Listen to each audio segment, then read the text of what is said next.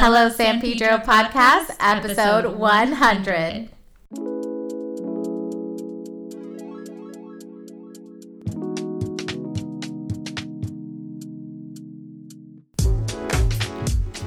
Hey, I'm Amanda, And I'm Jess. and this is the Hello San Pedro podcast. Join us as we talk with locals, community leaders, business owners. And people like us who love all things San Pedro, Every week, we'll explore San Pedro's deeply rooted culture.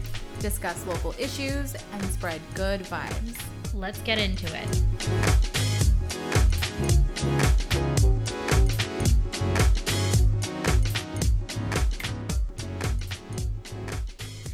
Hey everyone, welcome back to the Hello San Pedro podcast. We took a little bit of a break there, which um which actually was really good for us because we got to get some really amazing guests lined up for the near future. Um, how are you doing, Jess? I'm doing good. I'm glad to be back. I know, likewise. Uh, we're really excited because uh, this is actually our 100th episode. And it's incredible to think about. I mean, I've already mentioned the story a couple times, but just where it started and then now being at 100 episodes. Um, I know a lot of people probably hit this mile marker like way sooner, but I think for In your own time. That's Yeah. all I think. It is in your own time. And then for something that I really expected to just be kind of like a hobby and maybe wasn't sure about how long it would last, it is kind of a big deal that, you know, this is a, the 100th episode and we're Yeah. finally here. That's huge. Mm-hmm. You've sat with like, if not a hundred, at least over a hundred people and Mm-hmm. gotten their stories, which is incredible, and documented it all. Mm-hmm. So that's cool. Yeah. Yeah, big big congratulations to the podcast, to you. and This to the awesome. community. I mean, um, that's like a hundred different guests, people from the community that you know took time to tell their story here, and have enriched our lives by their story. Um, and I just I I can't wait to see where this where this does go. Um, and and again, we have uh, so we had some ideas of what we were gonna do for a hundred, and I was like, honestly, I just want to get a really great guest. Um, and I'm really excited because you've you were able to get in touch with somebody that I feel like I've been wanting to have on for a while. Mm-hmm. Yeah, the, I'm really excited for our next guest. Um, multifaceted in the person that they are, but also like their um, and like journeys. Like they've lived a number of lifetimes, if you will, in one life, and so it's incredible. I'm really excited to hear his stories and share that. And we definitely wanted to have more time. Oh my but- gosh, we could have talked forever because I mean, the thing that I thought we were kind of bringing him in for, his main gig, I mean, that's not even what we talked about for the majority of the episode. I didn't even get to get a love story, which I would have loved to have, you know, got out of him. Um, so that just means we'll have to have him on again, maybe in the future. Definitely. Um, but I'm really happy that this guest is our um, hundredth guest, and I I I hope you will also be excited about uh, about it when Yeah. And if any stories resonate with you guys or your parents or grandparents, definitely let us know. We would love to know about that. yeah because he does go into some really fun San Pedro history rabbit holes and. Um, yeah, we hope to hear all the DMs and personal stories. Yeah. We'll go ahead and let him introduce himself. This is Harold Green. Um, I am a furniture maker and I live here in San Pedro. Thank you, Harold, for joining us.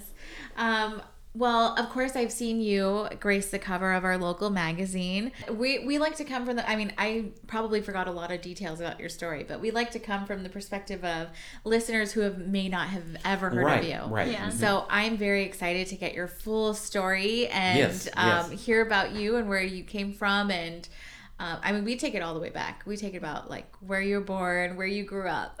So, well, I'll start at the beginning. Sure. Yeah. Okay. So, um, I grew up in San Pedro, but I was actually born in Florida, uh, born in Jacksonville, Florida. Um, my dad was in the Navy, and um, we lived in Virginia, uh, Norfolk, Virginia. And um, I think maybe the closest naval hospital was Jacksonville, so that's where I was born.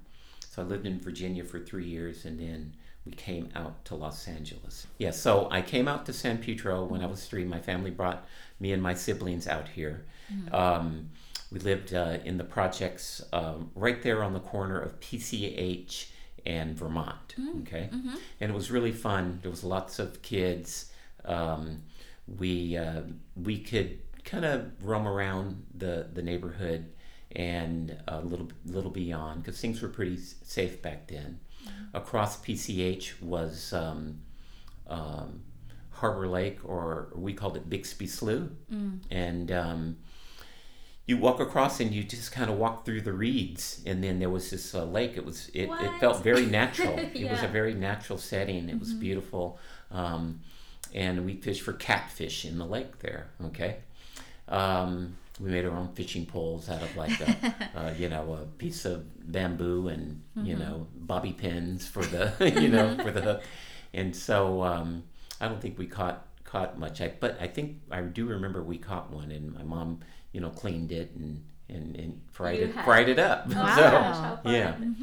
Um, so we li- I lived in Harbor City until I was six. So my family bought a house um, in um, in um, San Pedro, um, and uh, we moved here. And I started. Um, um, I went to elementary school starting in the first grade here um, at uh, Bandini Street School. I was I went to kindergarten at Normont Terrace, which is right there um, off of Vermont in Harbor City. I was gonna say that's in yeah, Mhm. that's Yeah. not in Pedro. No. yeah. So uh, went to Bandini. Bandini was a great school. Um, uh, my favorite subject was the playground, but uh, but I had great teachers, and, and many of them I, re- I remember really uh, really well. Um, uh, Mr. Albreton was my fifth grade teacher. He was an amazing teacher. He was a teacher who would let us roam around the room and talk to our friends in class. Um, we did science experiments. Um, you know, it was all about kind of exploring and learning. He was a very exciting, uh, great teacher, except for one problem. He it turned out he was part of a car theft ring in in town, No way. and he got like arrested. He was leading a double life. yeah, he was leading a Oh double my line. gosh. Yeah, we never saw him again. Great Wow. school teacher by day, car theft ring at right, night. right, yeah, Oh my yeah, gosh. wow. yeah, yeah. So he was an amazing teacher. I'm sure somebody's gonna DM us about that. right, right. Yeah, let's hear more. If, if, Uh-huh. if anybody knows whatever happened to Mr. Albreton, I would love, I would love so to know. Yeah. Now, I mean, you, it was when you were at Bandini school, so you were very young. But do you know how old he was? Oh, was you know, he was probably. was he a young teacher? Or? I think he was youngish, maybe in his thirties. Yeah. Yeah. Yeah. Mhm. Which, of course, when we're little, is so old. Yeah, yeah. He seemed. He seemed now that we're in our 30s, we're like, Right. we're young still. right. So um, you know, had some really great, really. Uh, Bandini Street School was a was a great school. I I could name four or five teachers who were who were amazing. Yeah. Went on to Dodson, which was for me it was fantastic when I was there. My sons went there and they didn't like it so much, but but um, uh, Dodson was great for me. Um, uh, they had um, one of one of my favorite events, which is father and son night, and um, and so you'd go in the evening and uh, they'd show you'd have NFL films highlights, you know, in super slow motion. You know, it was amazing. Um, you know, and hot dogs and all kinds of games and stuff.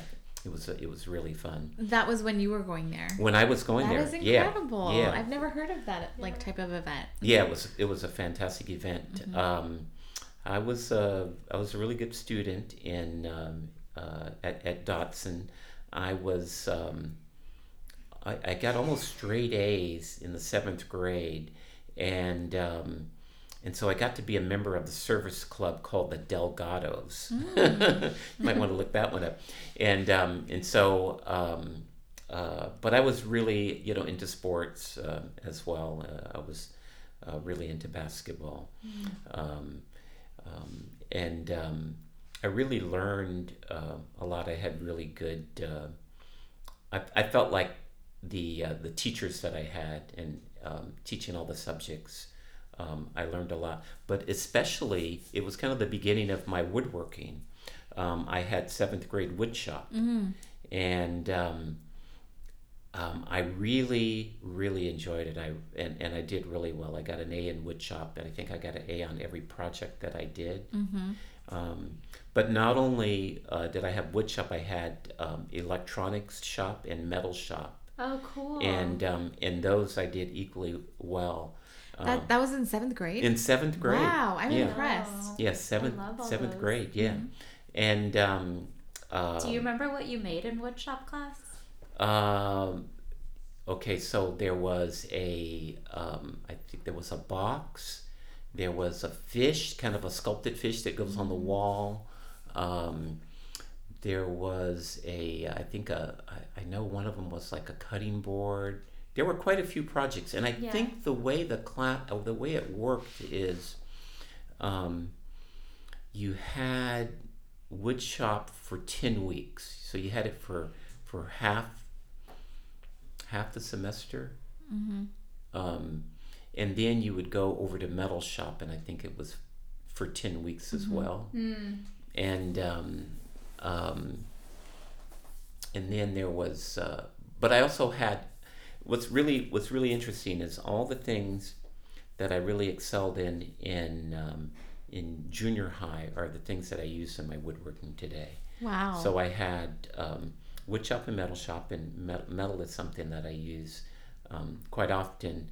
Um, um, I'll, sometimes I'll fabricate my own hinges or or, Wow. or, or catches.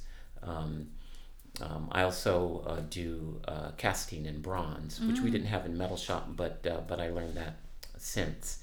Um, um, I um, also had um, drafting, which was a great, great class. Um, so I learned how to do mechanical drawings there. You learn Uh, the structure of how to create. Yeah, right, Yeah, right. yeah. And then um, in uh, mathematics, um, I really enjoyed geometry, that the geometry part of mathematics, and I use geometry in my work all the time, uh, figuring out um, angles and, and how things need to go together. And so, so those things um, really helped me um, every day in, in my woodworking. Um, you know, fifty plus I years love later. that. Yeah. Yeah. Did I you? just feel like saying, "Yay!" You know, early on education. Yeah, right. right. That's true. That's like a success story for Yeah. you know your junior high school and your Yeah. programs. That's incredible. Yeah, it was Mm-hmm. it was it was great. Um, so on to high school. Went to San Pedro High School, like most people in this town. Um, uh, San Pedro High was high school was great, but I I became less and less interested in in um, the academics, and um, and so um, I had just started playing music. You know, I was fifteen, and I just started playing music, and I was mo- mostly interested in in that and basketball. Okay, and so and and uh, even though I, I didn't make the basketball team um, uh, for my for for San Pedro High, um, I continued continued to play and um, enjoy, and enjoyed it for just for a fun activity. So, um, but uh, but high school was kind of the start of uh, of my my music life, um, and I was in I was in a band called Titanic. That's a great name. yeah, right. And if you ask around to people who are my age, you'll find it was a very popular band. Really? Um, what was the genre? Would you say? Uh, well, rock, rock. Rock. Yeah, I played Yeah. lead guitar. Yeah. yeah. Mhm. For uh, for this band, we, it was uh, you know uh, keyboard, uh, organ, uh, uh, rhythm guitar, uh, drums, and uh, bass, and um, we had for a short time we had a bassist who also played cello. My good friend Brian Asher, who passed away a, a few years ago. Um, uh, but he was an amazing bassist, and he was a, a, an even more amazing cellist. And I um, love the cello. yeah. And so um, there were a couple of rock bands that mixed in uh, violins. Um, Yeah. uh, I think a band called Curved Air, and they had violins. And so we played um, at a at a high school assembly. We played a song called White Bird. So l- look it up. White Okay. White Oh my Bird. gosh, yeah. It has uh, violins in it. Um, and um, um, and we played all over town. So San Pedro was like a hotbed of music in the late 60s, early 70s. Okay. There were these concerts at the Free Clinic. The Free Clinic was um, um, on the, near the corner of Sixth Street and Pacific. You know, I think there's an auto parts store there now. But um, it's somewhere back in that area. Um, the Free Clinic, and they had kind of a, a big open space, like in the back of the Free Clinic, and um, I think they could fit a, a, a couple hundred people. When you say free clinic, it would mean basically the same as what it does now. A free clinic An you actual free clinic, Wow, right, where you, you could can go, go and, and get, get- free medical care. and yeah. then in the back of the in free the back clinic. of the free clinic, there was space. They had like a Like big. a community space. it was like a community space, and they had concerts. oh my gosh. And so we played these concerts with other groups in town, um, like White Gas. These were really great groups. White Gas, Super Chicken. Um, I love these names. yeah, yeah. You, you know, uh, the Wingtips. And they're still, I think they might still be playing. Wow. Um, uh, there was this phenomenal group called Tall Water. I really, they were like a power rock trio, Ma- Okay. amazing. Um, but we were a rock band, but we kind of dabbled in a little jazz and a little soul. We played like um, like grazing in the grass, you know. Okay. Uh, by- I think by Booker T and the MGs, you know, we Okay. did stuff like that. Um, we played some country and western. I, what was your instrument again? guitar Guitar, okay. at the time but i i i, I loved uh, country and western guitarists of my favorite guitarists uh, Glen Campbell and um, uh, roy roy clark and of course you know the uh, you know bluegrass you know flat flats and str- scruggs you know they played this amazing really fast flat picking. Um, so I enjoyed uh, playing uh, uh, playing country music as well as rock and roll. Maybe a lot of people don't know that about me. Wow.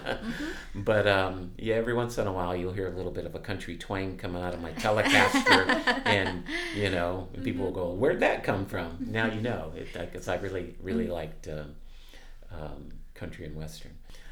I went on to a band after Titanic. Um, Titanic was high school, right? Titanic was high school. Okay, so are we talking after high school? So you we're moved on talking to another. just after high school.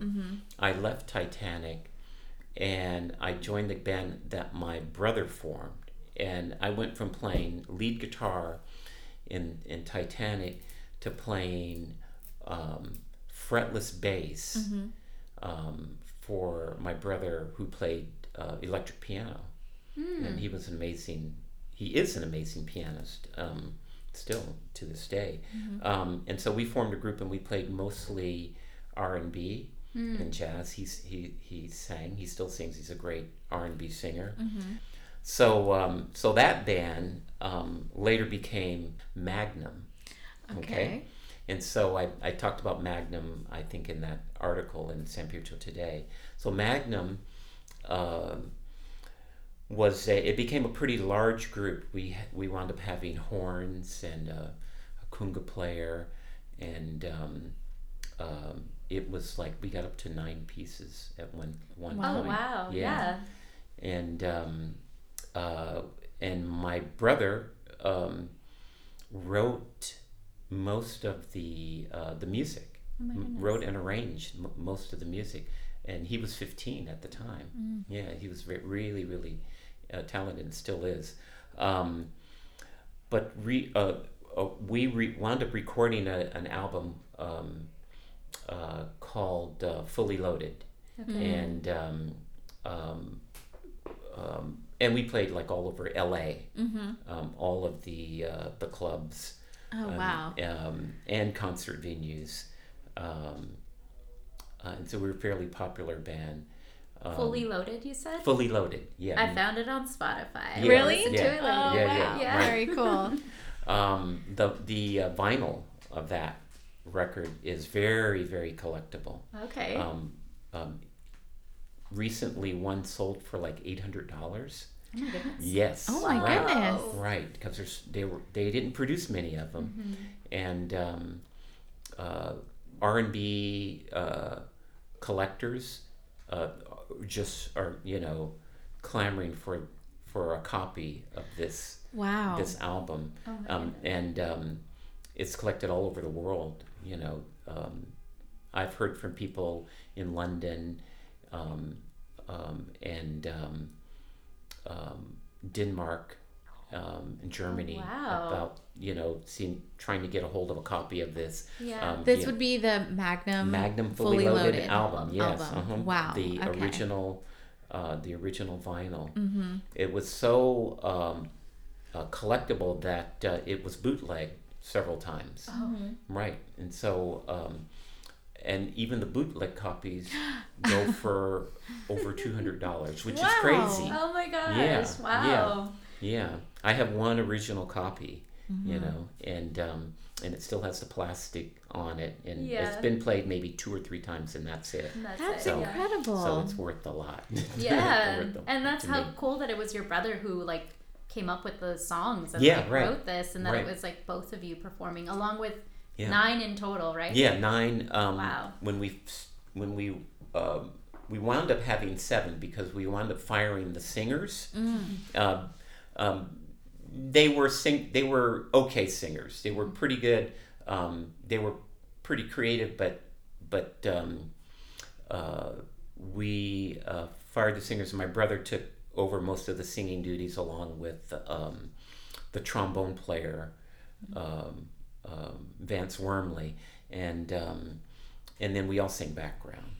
Oh, so that's uh, so cool. so yeah. it was, it was I'm fun. excited to listen to it. Yeah. I know. Well, I'm I'm kind of blown away because it's been an amazing music journey for you, Yeah. right? Right. And and I mean the reason I had like the story I was already preparing myself for was, you know, um, kind of your woodworking journey. Yeah. And it's great that we haven't even gotten there and this journey has been just so interesting. Right, right. Mm-hmm. Well, the the music journey continues. I'm still uh, playing music Yeah. to this day. I, I, never. remember realizing that music was a component because Yes. of the story, but Right, I, right. I didn't realize like how big it was. Oh, it's a big know? thing. Yeah, music is really, Mm-hmm. really big. If I if I if I didn't have so much work, Mm. in, you know, in woodworking and wasn't so busy with that, I'd be doing a, a lot of music. But it's like both your passions. But it's both my passions, and so I, I squeeze in the music in the edges, you know. yeah. And um, I'm I always love it. um, writing, writing, always writing new music and Mm-hmm. um, and playing and recording, and and so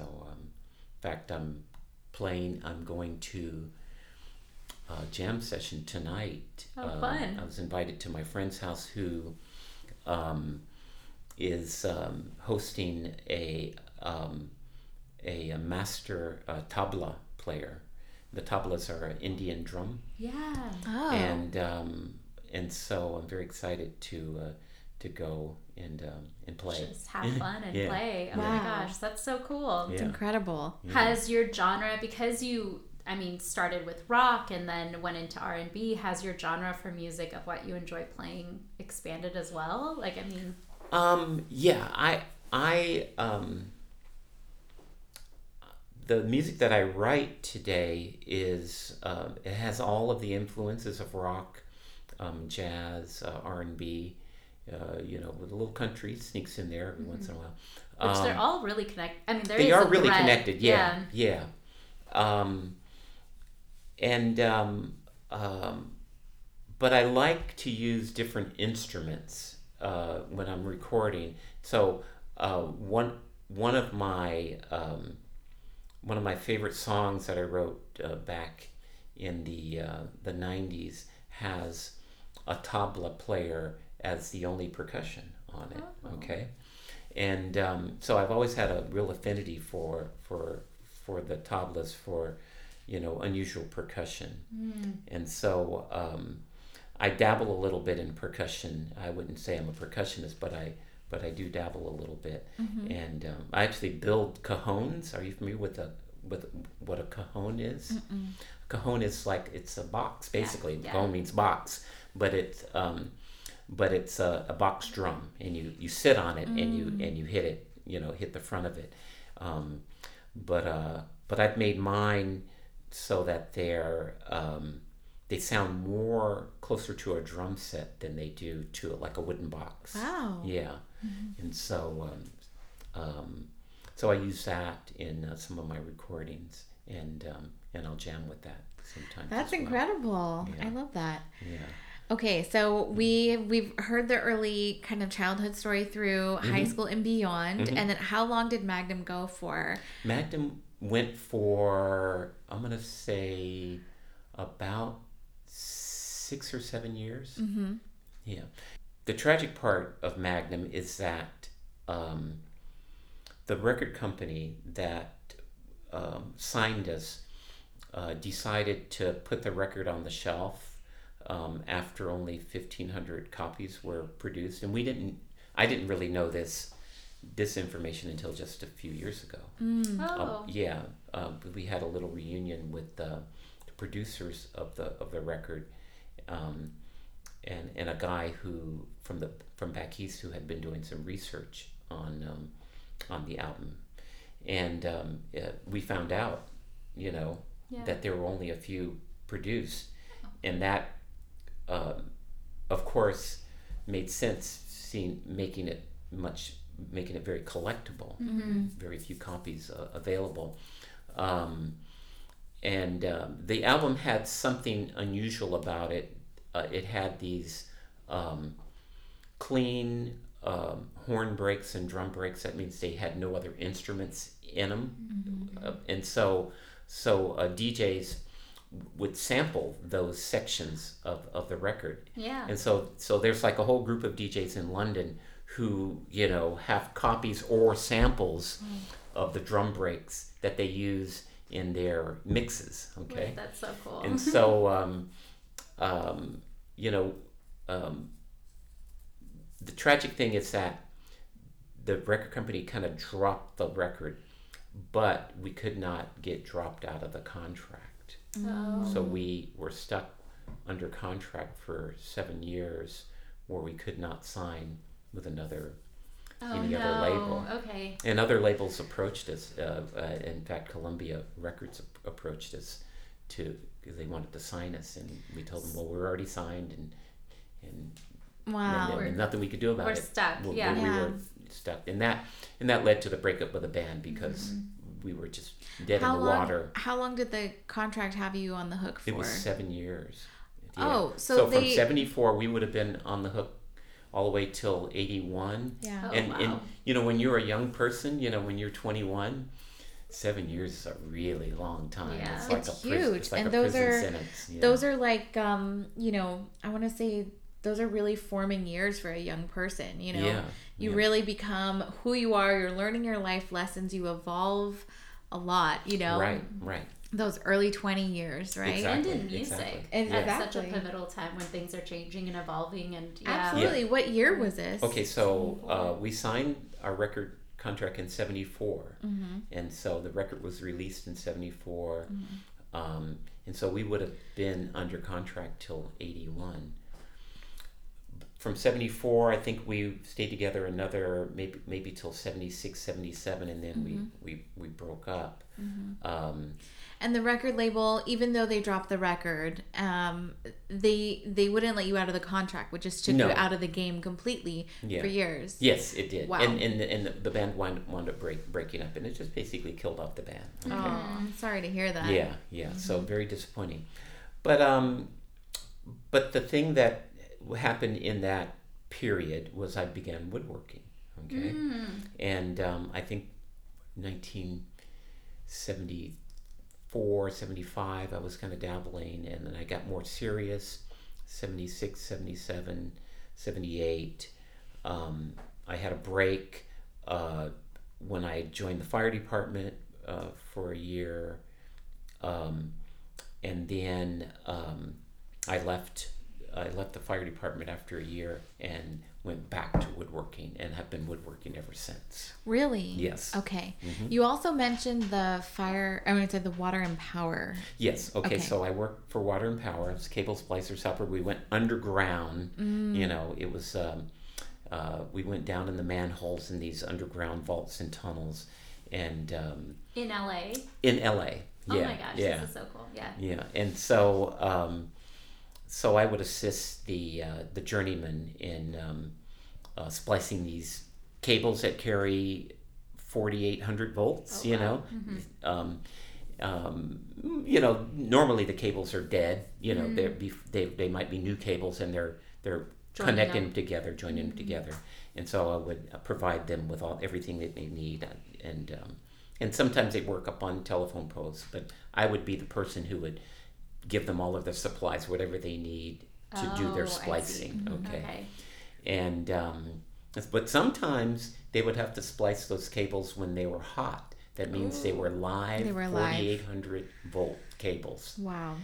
And so this was the days before, you know, cell phones. Safety. They- well, it wasn't, safety they had safety. I know they they were pretty safe. Okay.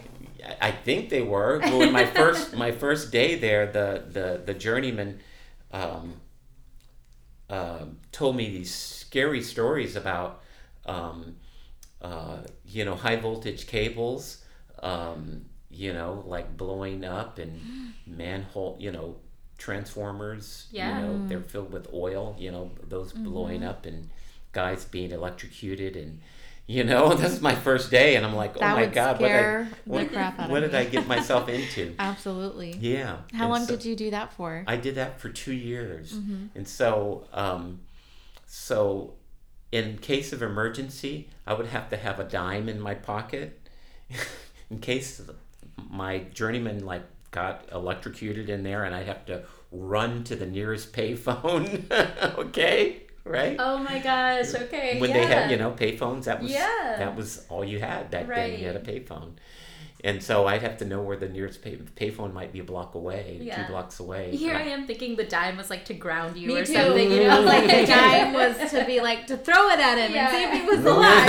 right no I was like, "What's a dime no for?" make a call make Oh a my call. gosh. right Wow. that never happened though Yeah. and um, yeah i mm, there were never any um, accidents on on my crew. But the biggest danger uh, was the sedentary lifestyle of, of, of the job because you know it would be physical for a little bit, but then you know there were there were hours where you were really not doing much at all, and um, uh, one of the things that pushed me to get into running marathons, get into running, period. But but what li- was was that sedentary lifestyle at Water and Power? In fact, um, I was um, uh, completely freaked out when uh, guys who were getting ready to retire would die over the weekend. Yeah, like have a heart attack and just drop dead. Oh my gosh. And um, that really freaked me out. I was a young guy. I was maybe 20, 21, 22 years old. And I thought, wow, that's not going to be me, you know? Yeah. You know, so I started, you know, started running. Um, I kind of wanted to go into. I mean, I know you as the like a woodworking Right, person. right, yes. And I mean, that's why you, I mean, you were on the cover of the magazine as a woodworker. And Right. it's so funny that we've already been talking for an hour and we really haven't gotten too much into what it is that you do. So, Yes. I mean, it is your business, right? It is my business, right? No, more than full time. Okay. I mean, I could work, you know, sun up to sundown and never run out of projects. So this is not only a pa- like a passion like that you Yes. enjoy. It's Yes. something that you genuinely love to do, right. but it is also your income and your business Yes, and it you make money from it. We Yes. all want that, right? Yeah, right. No, I'm I'm I'm very fortunate. I get Mm-hmm. to um, to do uh, do what I love, Mm-hmm. and and and more and more um, do exactly the kind of projects that I want to do. Mm-hmm. Um, people people come to me um, all the time because they know they know what I do now. Mm-hmm. Um, they've seen me in a magazine or or uh, I've even been on television, and um, um, and so uh, people will come to me for a, a really special piece of furniture, or if they're doing a, a room in a house, uh, they want something designed especially for that room, or actually the in the built-in work in, in the room, uh, you know, bathrooms, kitchens, all that kind of stuff. So, um, um, but I started um, just kind of like with these rudimentary tools, and I would go to go to the lumber yard. I'd go to Big C, and no, no nobody except for people as old as me, know what Big C. Big C was a, a hardware store. Uh, so I'd get go get some pieces of redwood because it was easy to cut, and um, I kind of put these things together. I made a table and I made some cabinets for my stereo equipment, and um, and that was that was the very beginning. That was like nineteen seventy five. Oh wow. Yeah, and um, um, people, my, my friends saw what I was making, and they'd say, "Hey, can you make me one of those?" And and so I, I, I, that's how I started, kind of making little Well, things for people. It sounds like after well after music you turned to woodworking. You built something for yourself using the skills that you had learned in junior high, just knowing like, oh yeah, I could build that. Right. I've done stuff like that Yeah, in my class. Right, right. hmm And then you built it for yourself and somebody Right. else was like, oh, I want one or can you make me this? Yes. And yeah. for all Wow. those DIYers, like Mhm. so, you know, this is before YouTube University. Yeah. Yeah, that's right. this That's is Yeah. before- You can learn anything on YouTube, but me, I went to the library. Mm-hmm. I went to the San Pedro Library, right there on Gaffey and 9th Wow. Street, the the um, old library. So I went to the library, and I would get books on woodworking, and so I actually learned kind of, you know, kind of basic, you know, hand joinery and kind of basic stuff um, with hand tools from from books, and um, but but also um, I came across a book that that turned out to be um, really influential for me, um, even to this day. Um, it was a book called A Cabinet Maker's Notebook by uh, James Krenov. And um, James Krenov was a, I think, a Swedish-born uh, woodworker who who came out to California and did his work at in Fort Bragg, California. And so um, he had this um, really uh, beautiful sense of aesthetics when it came to wood. Um, he he really saw wood as a, a as a really organic and three dimensional material. Um, um, he was able to, to look at a piece of wood and imagine what was happening inside as far as the direction of the grain. Um, um, if you cut it a certain way and opened it up, this is what you would get. But he could see that before he, he would cut in cut into the wood. Um, and so and it was this um, really uh, beautiful uh, combination of, uh, of using machines and using hand tools. Um, he um, used these uh, wooden hand planes, uh, and he in his book he showed you how to make make them. And so I made myself uh, my first wooden hand plane, and um, you know at the end of making it and adjusting it, you could get this paper thin shaving from from the wood, and it's the experience of building a tool and and working with it, and um, and getting such a beautiful result. You get this um, glass smooth surface after you've planed planed planed it, and um, And, it- planing is basically like shaving the shave wood. A, yeah you shave a very thin layer of wood off. And um, it comes off it if you get if you get it right it comes off as thin as an onion skin um, or even thinner. And um, and and there's a sound associated with it. There's this kind of a whoosh.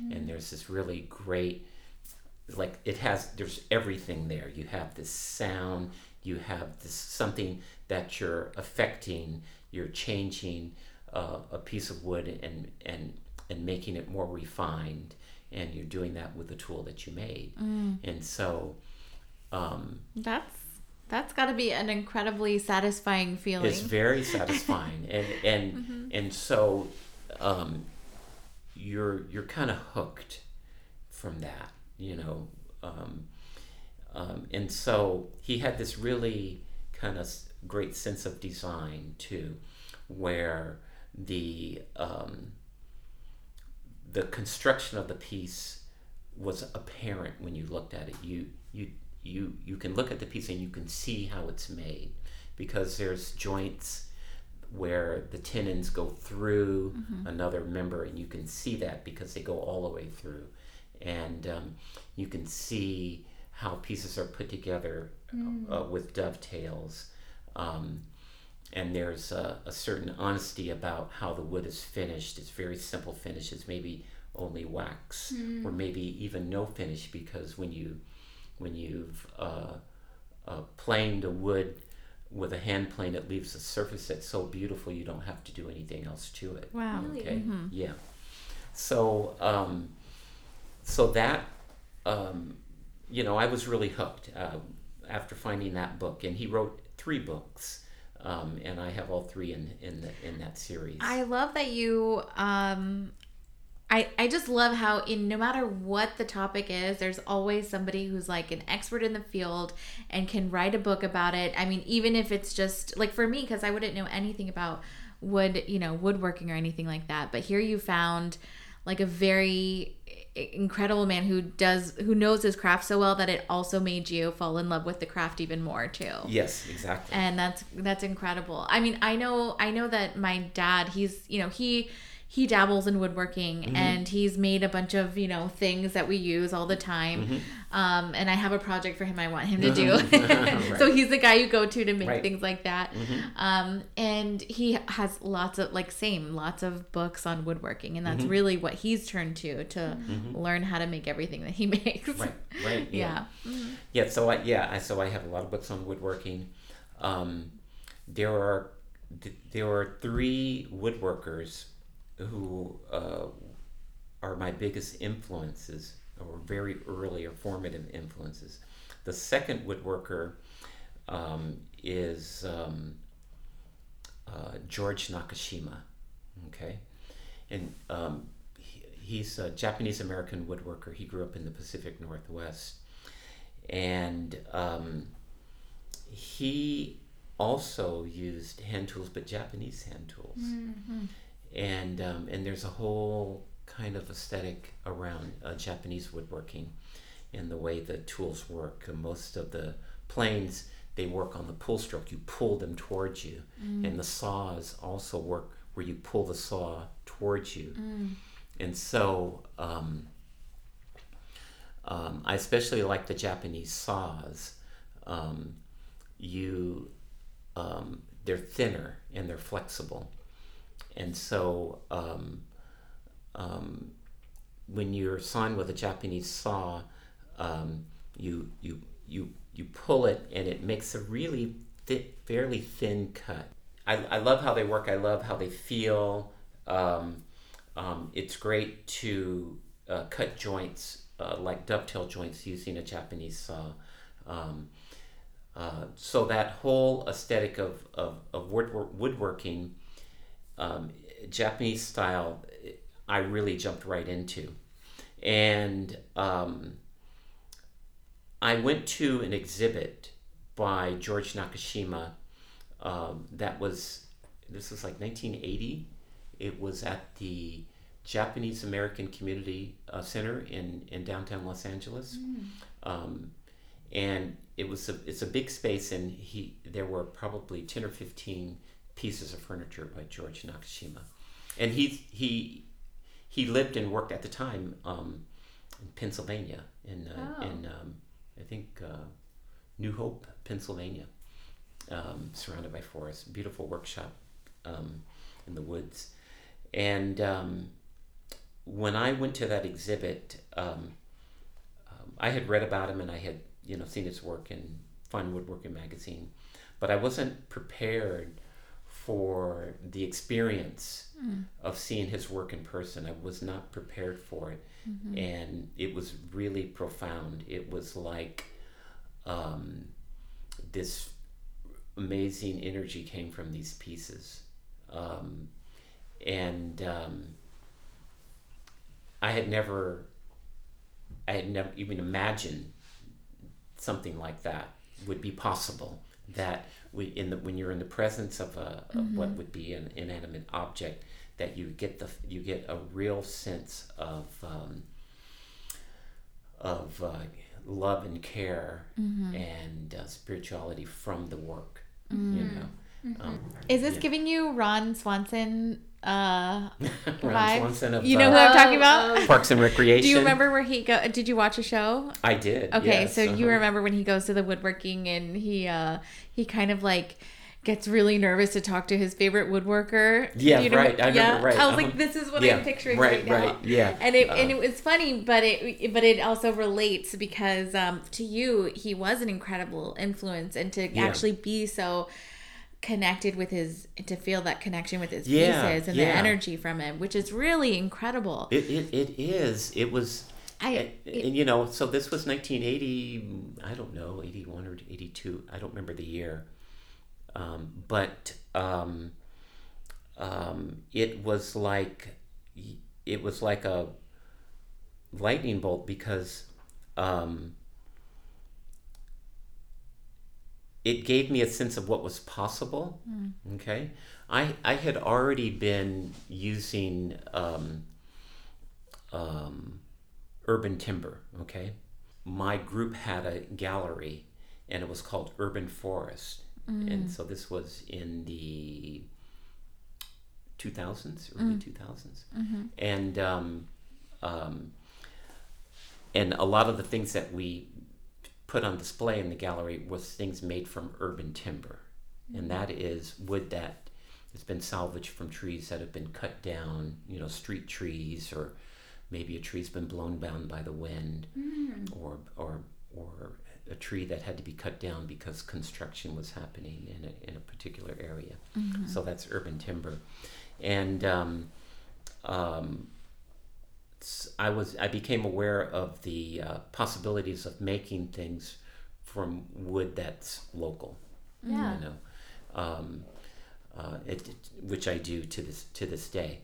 Um, so George Nakashima's furniture um, really really utilize as much of the tree in its natural form. You know, so so um, a lot of his furniture is made from slabs of of walnut or slabs of uh, redwood or or um, ash or whatever. It's that um, that that beautiful you know natural edge that trees have Yeah. that can be uh, be incorporated into the design Yeah. of, of a piece. And so um, um, I had seen a lot of the, you know, kind of uh, rustic and crude furniture in the Pacific Northwest, you know, made from, you know, giant slabs and chainsaw carvings of bears and stuff like that. Yeah, like you when know, you think of typical cabin Typical- furniture, right you kind of cabin yeah. furniture but but um, uh, george nakashima kind of took it to a completely different level Refined. of, com- of level of refinement and so um, so combining that those skills of uh, the skills that i learned uh, from james krenov with some of the some of the aesthetics that i got from george nakashima uh, that influenced what i was doing uh, quite a bit Yeah. um, and then the third person was Sam Maloof. Sam Maloof um, uh, had a shop here in Southern California for for you know decades, and um, um, I got to meet him very early in the early '80s. Um, um, I went to a, a seminar at his shop, and his work was very sculptural. Okay, so if you if you look up Sam Maloof, he was famous for his rocking chair, and it was a very sculptural, organic kind of a, a form, um, and um, and that had an impact on me uh, as well. I didn't want to um, copy. I didn't want to copy um, his work, although he has there there are like hundreds of woodworkers who make chairs exactly like Reproduction. Sam Maloof, you know, and um, but um, but the techniques that he used and the ideas that he had, um, I was really interested in, and so I I use um, some of that, some of those that kind of organic shape in in my my furniture. So all of those things, all of those woodworkers and and a few few others have have influenced me. Influenced your work. Right. How long have you been woodworking? Well, you know, i guess since, Since 1975 Yeah. and full time. And that's been your primary, yeah, that's been your Yeah. full time gig Mhm, for yeah. in your own business Yeah. for right. that long. That's Yeah. incredible. Yeah, so well over 40 years. Mhm. Yeah. Yeah. Yeah. It's incredible because I, I was peeking through your Instagram. So I've Mhm. only seen a limited, I'm imagining, Mhm. of what you've created. But one that stood out to me is this chair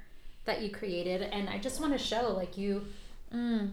going from where it was, like, initially. Oh, it yeah, that shows, chair, right. Mm-hmm. Um, a bunch of blocks, like, glued together. Yeah, right. Mm-hmm. And then from that, sculpting out this Right, right. I mean, ultra smooth chair, and Yeah. I've never seen it put together like that. Like I've always thought these furniture pieces were one big thing that you like right, chop right, away, Right. but I've never seen it like that. And I can see the organic influence. I can see in some of the other ones your um, live edge, incorporating the live edge into Right. it. Right, right. And um, and then your music too, because you've created instruments. I Right, saw right. the guitars. I've right, seen right. Yeah. and it's incredible to see all of this like patience and vision that you have put into the wood. It's almost like a relationship between yeah. you and the wood. It, it, it is, yeah. I remember seeing these. I think when the magazine came out, I was Yeah, looking yeah, at your work mhm, and I saw right. these amazing lawn chairs. Yeah. And they're so, I mean, how would you describe your work for someone who hasn't seen it?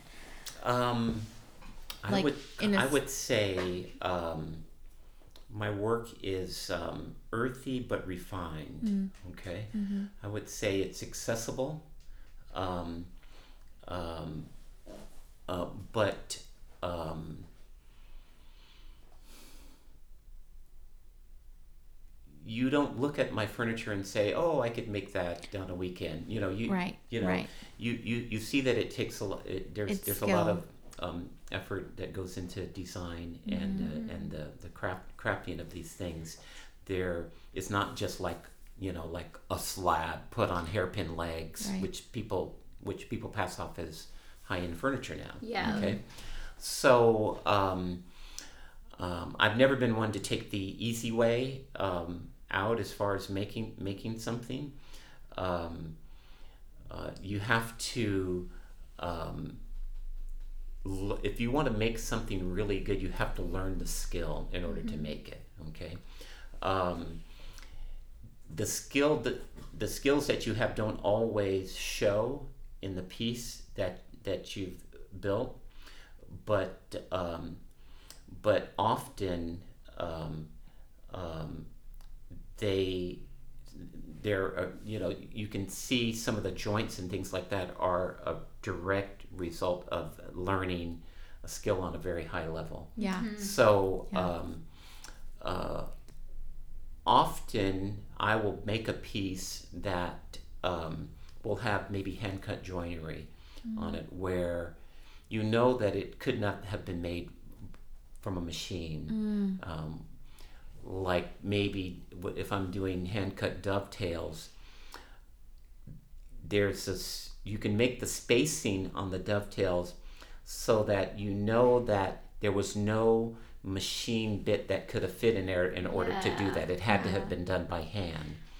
And so um, the average person may not know that, but somewhat some at some point someone will who has the knowledge of the skills that it takes to make it will see that and they'll say, "Oh, you know, this could only have been done one way." Right. You know, and you know, Could not he really did it. been, You know, Yeah. right? Not something that could have been mass produced could not at have the been level mass produced, right? Yeah. that it was created at, which So- is incredible. so yeah. that so i so that's one thing that i do with my work is is that i do um, um, show the skills Mm-hmm. um, that it that it takes to make it that's real that's in, that's important because um, people still think i- this it, to this day that anything can be made by a machine but that's not true yeah.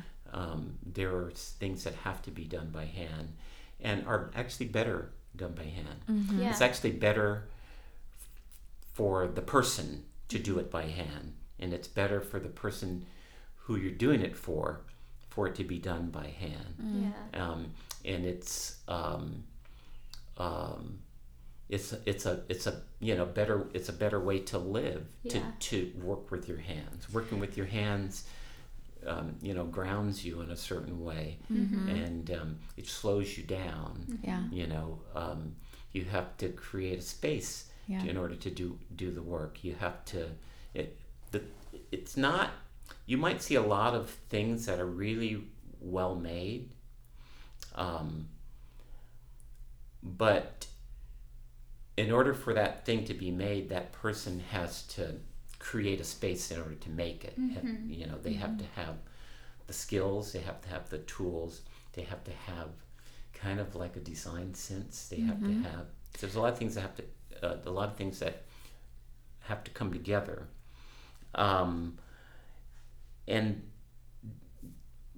there was always um, this picture on the back page of fine woodworking that was a spectacular piece of furniture that was so detailed and amazing. But, uh, but more often than not, you know, the person who made that spent a year building that piece. It was so fantastic. And um, no one could really, you know, could could do that unless you, you know, had maybe another job, of, like you had a regular job and you did it in the weekends, you know. Right. Right. Um, and some people work that way. Um, but um, um, but that's not a lifestyle. You know, you have a job and then you do working on the. week. I wanted to be fully immersed in the work that I'm doing, and so that means I have to make a living at it, and it hasn't always been easy Of course. but um, um, but I did s- s- stick to it, and um, so the work that I do is has to be practical. Mm-hmm. It has to be done quickly, but it has to be done well, and it has to be priced at at, at um, a level where I can make a living. Mm-hmm. And um, And I mean, it's, I'm sure that the price reflects the skill and the time that you put into um, becoming the, the, the craftsman that you are. Right, Right? right, right. Well, And the, the typical thing is like, well, you know, I deliver a piece of furniture. Well, how long did that take you to make? And I, I say, well, forty years. Yeah, exactly. Yeah, Or you know when you when you talk about a trade, I've heard that before. It's like, Yeah. oh, that took you ten minutes. Why are you charging me this much? He's like, Right. because I've been, I've been Right. doing this for thirty years, and Right. the reason Right. it took ten minutes is because I've been doing it for thirty years. You know. right, right. And it's an art. I mean, the way Yeah. that you're creating, which is, It is, it yeah. is. I want to say art. your your furniture really looks incredibly not only well made, but it looks like very high end design pieces. There's an, a design element. Mm-hmm. As someone who went, I mean, I yeah, I think we both. She has a wonderful home like interior design eye. Great. I went to FIDM, and I feel like aesthetically, like I'm always looking Yeah. out for design when it comes to pieces. You know, You went to where? FIDM, which is the Fashion Institute. of Oh, all so right, we great, had yeah. a lot of Mhm. interior designers, you know, Right, that were my friends Right. going to their Mhm. classes. Yeah. Right, right. And I just want to say that the design, you know, the level of design in your your pieces are is incredible, and you, I think anyone with an eye can tell that this is not just like a. Uh, Run of the mill, if yes. you will. Right. Part of I you didn't just love it. open up your your book and copied something. It is Right, there's yeah. a design element to it, which Right, is right. really nice. Yeah. and I Um, love the aspect of um, urban timber Mm-hmm. as Right. well. Like, because when you think of sourcing locally, you always think of like forest or, you know, tree dense areas. You Mm-hmm. don't think about, oh, a tree's going to get cut down because they need it for construction purposes or it's fallen or whatever. Mhm. Like, I love Right. that notion too. Yeah. Yeah. Yeah. Um, so we want to, of course, we know you have to Mm-hmm. go get yeah, I was gonna say they do close at two, but I can let them know you're on your way. oh, right. um, Colossus. Yeah. Oh, yeah. okay. Right. Yeah. So um, we'll just wrap up Okay. because um, we always come back to the community, and Yes. I have a two-parter question. Okay. Um, and it just regards into San Pedro, and then of course Jess has a really wonderful question we like to ask too. Mm-hmm. Um, but uh, my two-parter question is: as someone who, of course, who grew up here, Mm-hmm. I would love to hear what you have to say. What is something that is that concerns you about the community, or an area that you find you think needs improvement? And then the flip side of that question is what excites you about the community? Um, the community being San Pedro. Okay. Um, the thing that concerns me um, is the homeless problem, um, and and a lot of people have concerns over that. Um, I've noticed uh, recently that the homeless people have been kind of moved off of the public streets, um, and that's that's been good. But that doesn't mean the problem has gone away. Right. Um, they're just in different locations. In fact, there's a whole big encampment that's grown up um, right um, at the base of the bridge. You know, I don't know if you're familiar with that. It's right between the on ramp to the 110 and um, the, the back end of uh, Har- Yeah. Harbor Occupational Center.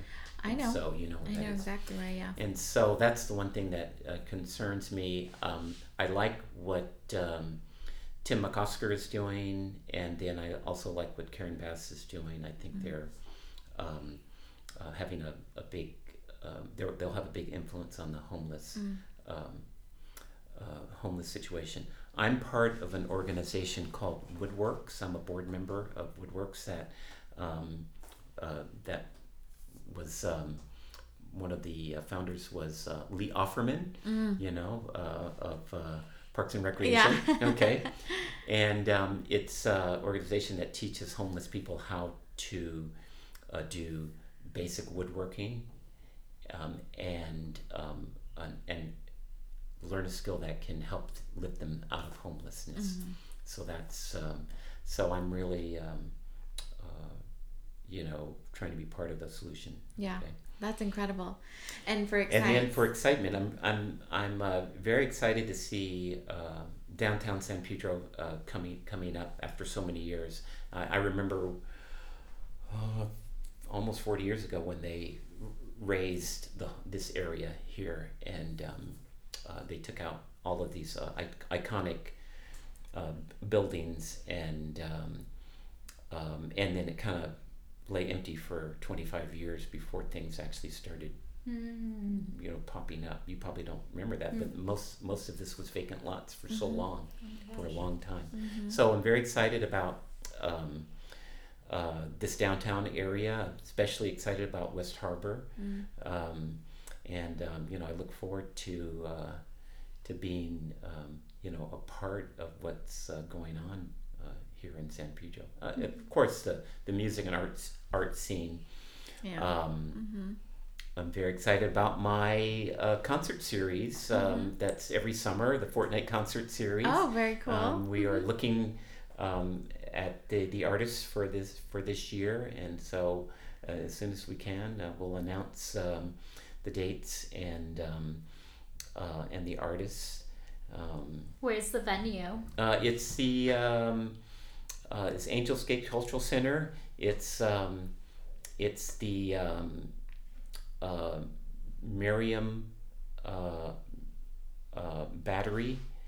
Um, it's underground. You know, it's um, it's if you um, if you stand on the the if you stand on the ground above the concert venue, you're standing on the ground, and if you're facing uh, Point Fermin Park, um, um, it you're you know you can see. In fact, when you stand on the ground, you can see the Korean Bell from that spot, and the concert venue is like underground, 28 feet below, yeah.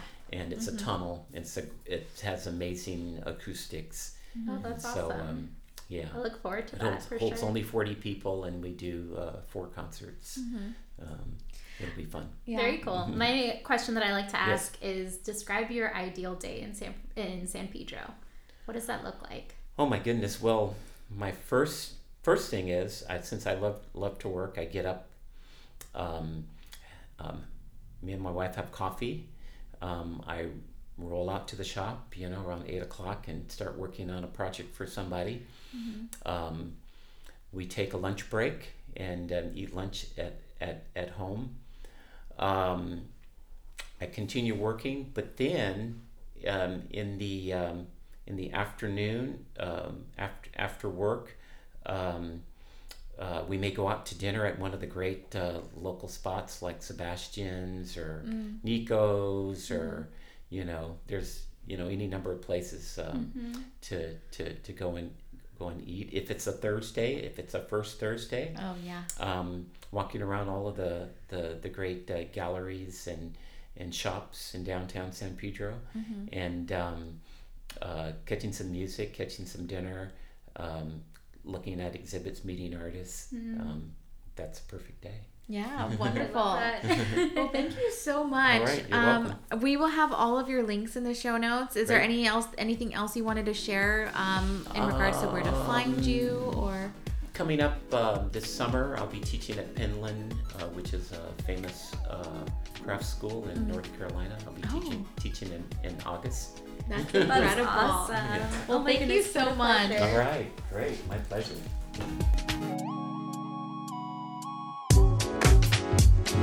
That's all for our episode. Follow us for more on Instagram at HelloSP Podcast. Huge thanks to Rock Ashfield at Palm Realty Boutique for providing us such a gorgeous recording space. And thank you to all of our amazing Patreon supporters. Leave us a review and share this episode with your friends, neighbors, and coworkers. See you next week.